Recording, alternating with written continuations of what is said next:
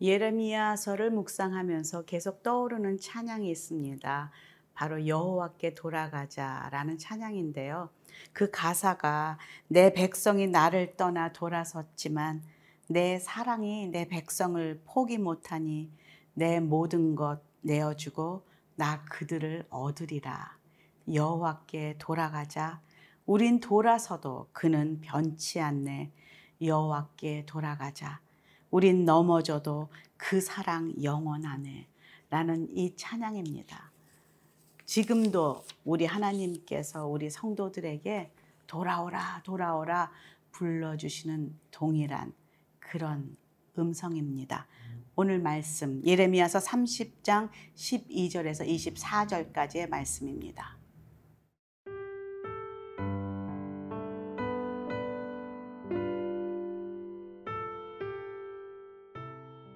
예레미야 30장 12절에서 24절 말씀입니다. 여호와께서 이와 같이 말씀하시니라. 내 상처는 고칠 수 없고 내 부상은 중하도다. 내 송사를 처리할 재판관이 없고 내 상처에는 약도 없고 처방도 없도다.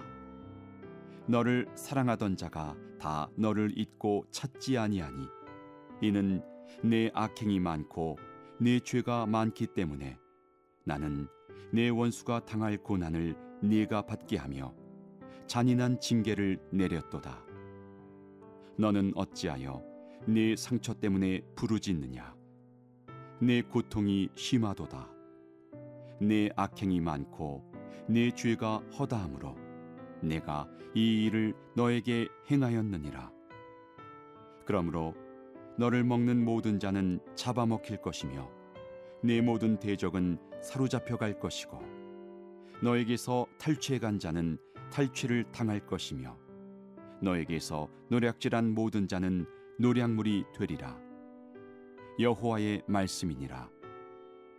그들이 쫓겨난 자라 하매 시온을 찾는 자가 없은즉 내가 너의 상처로부터 세 살이 돋아나게 하여 너를 고쳐 주리라. 여호와께서 말씀하시니라. 보라 내가 야곱 장막의 포로들을 돌아오게 할 것이고 그 거처들의 사랑을 베풀 것이라. 성읍은 그 폐허가 된 언덕 위에 건축될 것이요 그 보루는 규정에 따라 사람이 살게 되리라. 그들에게서 감사하는 소리가 나오고 즐거워하는 자들의 소리가 나오리라 내가 그들을 번성하게 하리니 그들의 수가 줄어들지 아니하겠고 내가 그들을 존귀하게 하리니 그들은 비천하여지지 아니하리라. 그의 자손은 예전과 같겠고 그 회중은 내 앞에 굳게 설 것이며 그를 압박하는 모든 사람은 내가 다 벌하리라. 그 영도자는 그들 중에서 나올 것이요 그 통치자도 그들 중에서 나오리라. 내가 그를 가까이 오게 하리니 그가 내게 가까이 오리라. 참으로 담대한 마음으로 내게 가까이 올 자가 누구냐? 여호와의 말씀이니라.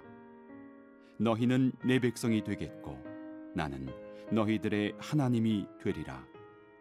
보라 여호와의 노여움이 일어나 폭풍과 회오리 바람처럼 악인의 머리 위에서 회오리 칠 것이라 여호와의 진노는 그의 마음의 뜻한 말을 행하여 이루기까지는 돌이키지 아니하나니 너희가 끝날에 그것을 깨달으리라. 예레미야서 30장부터 33장까지는 위로의 책으로 정말 소망을 주는 말씀입니다. 그 중에서 오늘 30장 12절에서 17절 앞부분은 시온의 상처가 치유될 것이다. 라는 위로의 격려의 소망의 말씀을 주십니다. 유다는 스스로 범죄하였고 또 결국 하나님의 심판을 자초했습니다. 그래서 심판의 막대기로 바벨론을 하나님은 사용하십니다.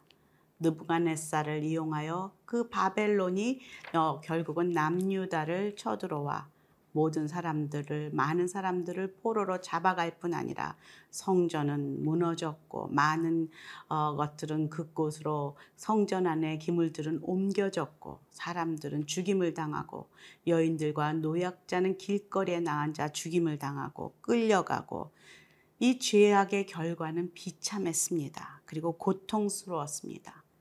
그런데 그 누구도 도와줄 수가 없습니다. 12절에서 14절입니다. 여호와께서 이와 같이 말씀하시느니라 내 상처는 고칠 수 없고 내 부상은 중하도다 내 송사를 처리할 재판관이 없고 내 상처에는 약도 없고 처방도 없도다 너를 사다, 사랑하던 자가 다 너를 잊고 찾지 아니하니 이는 내 악행이 많고 내 죄가 많기 때문에 나는 내 원수가 당할 고난을 내가 받게 하며 잔인한 징계를 내렸도다. 13절에 보니까 송사를 처리할 재판관도 없고 약도 없고 상처를 치유할 처방도 없고 결국 고칠 수 없다. 아무도 그 지금 남유다를 도와줄 수 없다. 그런데 상처는 심히 깊다. 그리고 변호할 사람도 없다. 억울함으로 끌려갈 것이다. 아무런 희망이 없다. 라고 말하고 있습니다. 여기서 정말로 어, 기가 막힌 일은 이 모든 것을 하나님이 허락하셨다는 것이죠. 15절에 보니까는 이 부르짖고 하나님 앞에 고통을 어, 호소하지만 무엇라고 하십니까? 내가 악행이 많고 내 죄가 허다함으로 내가 내가 이 일을 너에게 행하였느니라. 내가 이 일을 너에게 행하였느니라. 저는 이것을 깨닫는 데서 이 남유다의 어, 문제가 풀린다고 믿습니다. 우리의 삶 가운데 어려운 일이 생기고 고난이 닥칠 때에 하나님께서 함께 하셨고 하나님이 허락하셨고 우연은 없대 하나도 없는 우리의 인생 가운데 하나님이 지금 나에게 무엇을 말씀하시는가 하나님 앞에 먼저 시작할 때 하나님을 먼저 바라볼 때 문제가 풀리기 시작합니다.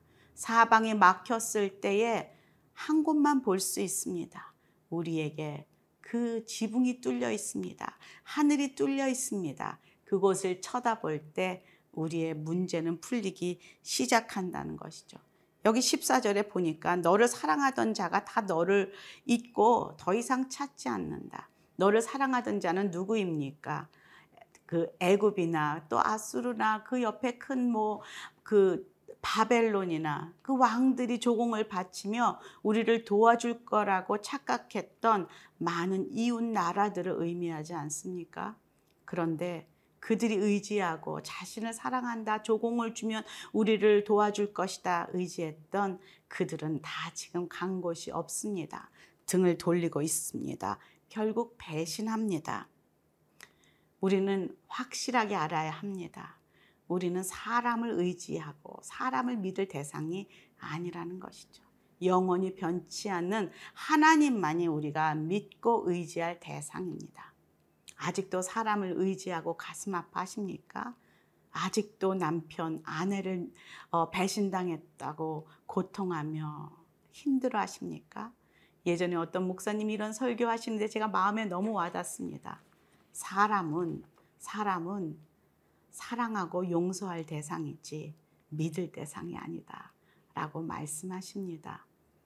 오늘도 사람을 의지하지 아니하고 용서하고 축복하고 사랑하지만 의지할 분은 오직 하나님밖에 없음을 고백하는 저와 여러분 되기를 간절히 소원합니다.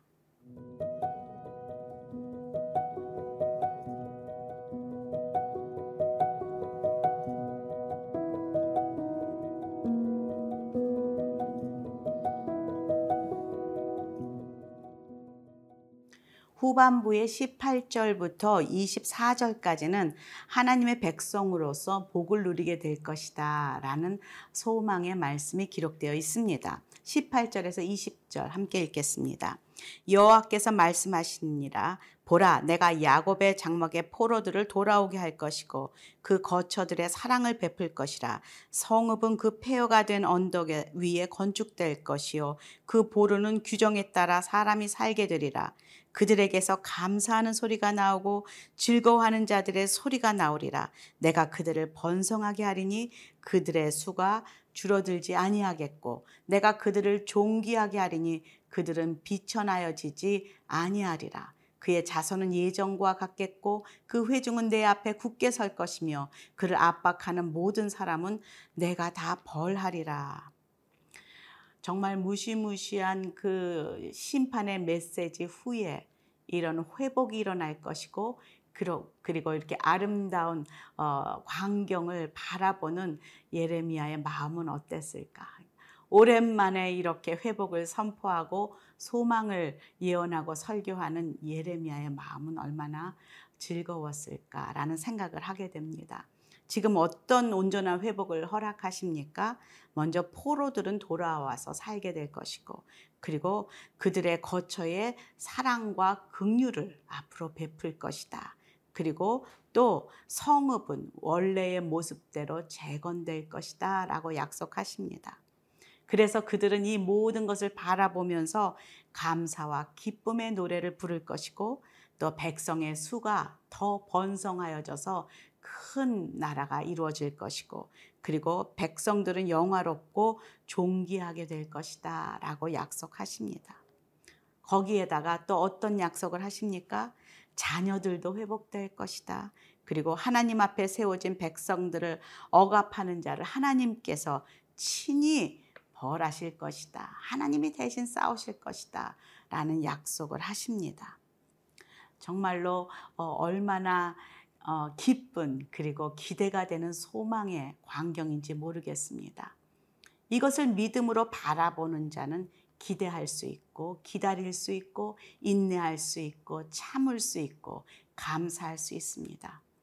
지금 우리가 사는 이 세상은 참 힘듭니다.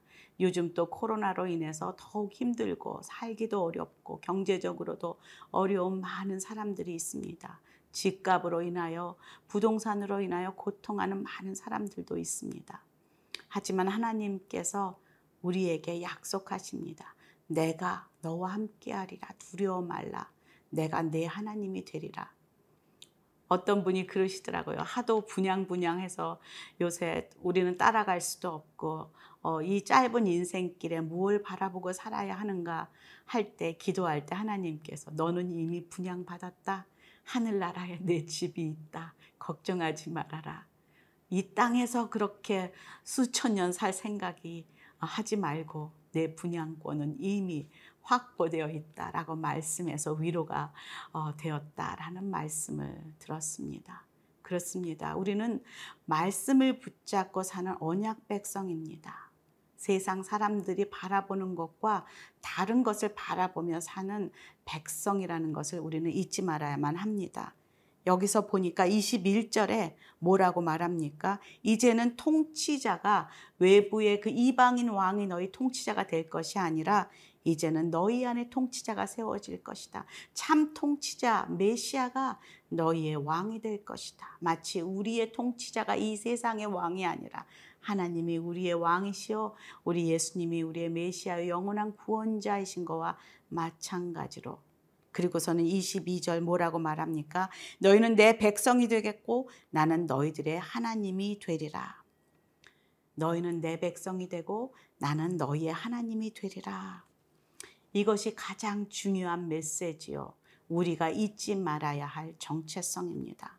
하나님께서 이 모든 것을 지금 유다 백성들에게 허락하시고 벌하시고 구원하시고 회복시키시고 하는 그 진정한 이유는 바로 내가 내 백성이기 때문이다.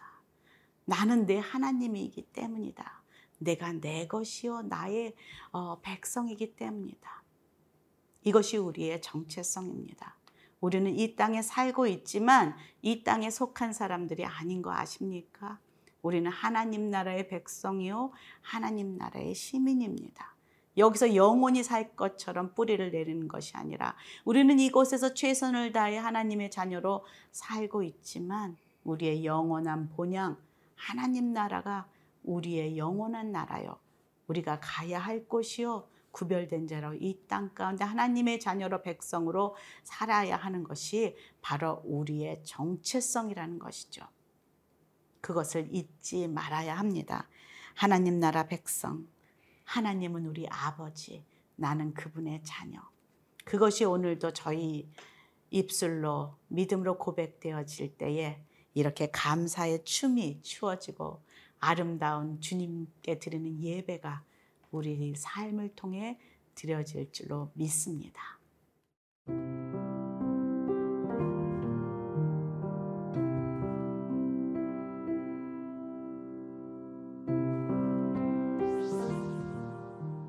하나님 오늘도 이 말씀을 통하여 저희들에게 언약을 붙들게 하심을 감사합니다. 너희는 내 백성이 되겠고 나는 너희들의 하나님이 되리라. 이 땅 가운데 살지만 하나님 나라의 시민으로 백성으로 그렇게 살 수 있도록 오늘도 어, 도와주시옵소서. 그리고 구별되어 살 수 있도록 도와주시옵소서. 예수님 이름으로 기도합니다. 아멘.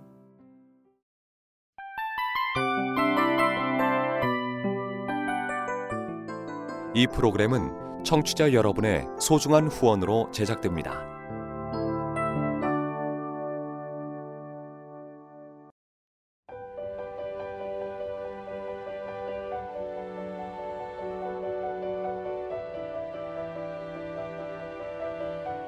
세상에는 수많은 교회들이 있지만 더 깊이 있는 말씀 강해를 찾기 위해 크기로만 교회를 선정하지 않습니다.